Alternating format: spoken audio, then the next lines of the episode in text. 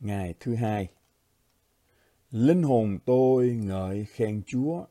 Tâm thần tôi mừng rỡ trong Đức Chúa Trời là cứu Chúa tôi. Vì Ngài đã đói đến sự hèn hạ của tôi tới Ngài. Này, từ rài về sau, muôn đời sẽ khen tôi là kẻ có phước. Bởi đấng toàn năng đã làm các việc lớn cho tôi, danh Ngài là thánh. Và Ngài thương xót kẻ kính sợ Ngài từ đời này sang đời kia.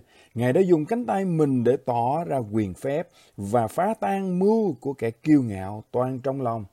Ngài đã cách người có quyền khỏi ngôi họ và nhắc kẻ khiêm nhượng lên. Ngài đã làm cho kẻ đói được đầy thức ngon và đuổi kẻ giàu về tay không. Ngài đã vua giúp Israel tôi tới Ngài và nhớ lại sự thương xót mình đối với Abraham cùng con cháu người luôn luôn như Ngài đã phán cùng tổ phụ chúng ta vậy. Luca đoạn 1 câu 46 đến câu 55. Ngày thứ hai, Đức Chúa Trời vĩ đại của Mary. Mary nhìn thấy thật rõ ràng một điều đáng lưu ý về Đức Chúa Trời.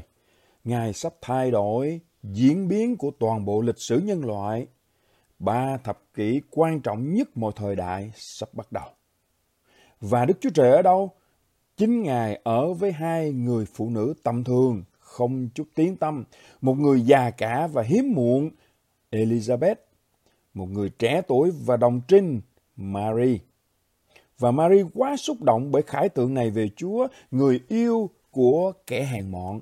Đến nỗi nàng bật lên khúc hát, một bài hát trở nên nổi tiếng, bài ca tụng của Mary, The Magnificat.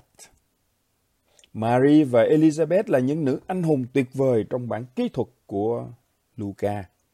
Ông yêu mến đức tin của hai người nữ này. Điều ấn tượng với Luca nhất nó rõ ràng và ông muốn nó ấn tượng với Theophilus, vị độc giả cao quý của phục âm Luca.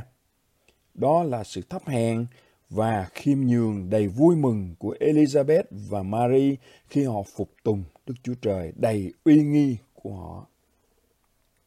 Elizabeth nói trong tin lành Luca đồng 1 câu 43, nhân đâu ta được sự vẻ vang này, là mẹ Chúa ta đến thăm ta.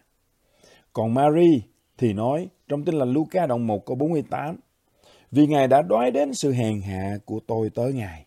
Này, từ rày về sau, muôn đời sẽ khen tôi là kẻ có phước. Chỉ những ai giống như Elizabeth và Mary thì linh hồn họ mới có thể thật sự tán dương Chúa. Đó là những người nhận biết địa vị thấp hèn của mình và choáng ngợp bởi sự chiếu cố của một Đức Chúa Trời đầy oai nghiêm.